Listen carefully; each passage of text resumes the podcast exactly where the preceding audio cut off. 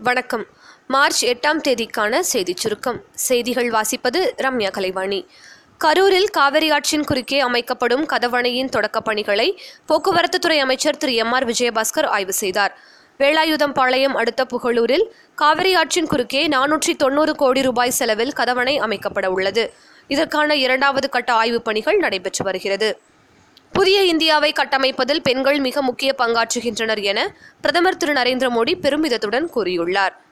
அதிமுக கூட்டணி கட்சிகளுக்கான தொகுதி ஒதுக்கீடு குறித்து முதலமைச்சர் திரு எடப்பாடி பழனிசாமி துணை முதலமைச்சர் திரு ஓ பன்னீர்செல்வம் ஆகியோர் கட்சி நிர்வாகிகளுடன் ஆலோசனை நடத்தினர்.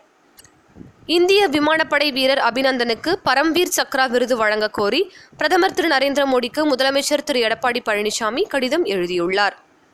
மக்களவைத் தேர்தலில் திமுக போட்டியிடும் தொகுதிகள் மற்றும் வேட்பாளர்களின் பட்டியல் இரண்டு மூன்று நாட்களில் அறிவிக்கப்படும் என அக்கட்சியின் தலைவர் திரு மு க ஸ்டாலின் தெரிவித்துள்ளார். சர்வதேச பெண்கள் தினத்தை முன்னிட்டு இன்று ஏர் இந்திய நிறுவன விமானங்களை முழுக்க முழுக்க பெண்களே இயக்கினர். உலக சுகாதார அமைப்பின் தலைமை விஞ்ஞானியாக தமிழகத்தைச் சேர்ந்தவரும் எம் எஸ் சுவாமிநாதனின் மகளுமான சௌமியா சுவாமிநாதன் நியமிக்கப்பட்டுள்ளார். நாகர்கோவிலில் இருந்து தாம்பரத்திற்கும் தாம்பரத்தில் இருந்து நாகர்கோவிலுக்கும் இன்று முதல் புதிய ரயில் இயக்கப்படுகிறது என மத்திய அமைச்சர் திரு. பொன் ராதாகிருஷ்ணன் தெரிவித்துள்ளார். கர்நாடகாவில் வருகிற பத்தாம் தேதி போலியோ சொட்டு மருந்து முகாம் நடத்தப்படுகிறது. கடலிலும் தரையிலும் ரோந்து செல்லக்கூடிய அதிநவீன ஹோவர் கிராஃப்ட் ரோந்து கப்பலுக்கு கிளிஞ்சல்மேடு கடல் பகுதியில் இன்று சோதனை ஓட்டம் நடத்தப்பட்டது. சென்னை திருவள்ளிக்கேணியில் உள்ள அருள்மிகு பார்த்தசாரதி திருக்கோயில் தெப்பத் திருவிழா நேற்று தொடங்கியது. கோவில் அருகே அமைந்துள்ள கைவீரணி குளத்தில் தெப்பத்தில் அமர்ந்தவாறு பார்த்தசாரதி பெருமாள் பக்தர்களுக்கு அருள் பாலித்தார். தெப்பத் திருவிழா வரும் திங்கட்கிழமை வரை நடைபெறும். தமிழகத்தில் புகழ்பெற்ற ஈரோடு மஞ்சளுக்கு புவிசார் குறியீடு வழங்கப்பட்டுள்ளதால் மஞ்சள் விவசாயிகள் மகிழ்ச்சி அடைந்துள்ளனர். நாடாளுமன்ற தேர்தலுக்கு அனைத்து ஏற்பாடுகளும் தயாராக இருப்பதாக தமிழக தலைமை தேர்தல் அதிகாரி திரு. சத்யபிரகாஷ் சாஹூ கூறியுள்ளார். நாடு முழுவதும் பிளாஸ்டிக் கார்டு வடிவத்தில் வாகன ஓட்டுநர் உரிமம் ஆர்சி புத்தகம் வழங்க மத்திய தரைவழி போக்குவரத்து மற்றும் நெடுஞ்சாலைத்துறை அமைச்சகம் முடிவு செய்துள்ளது.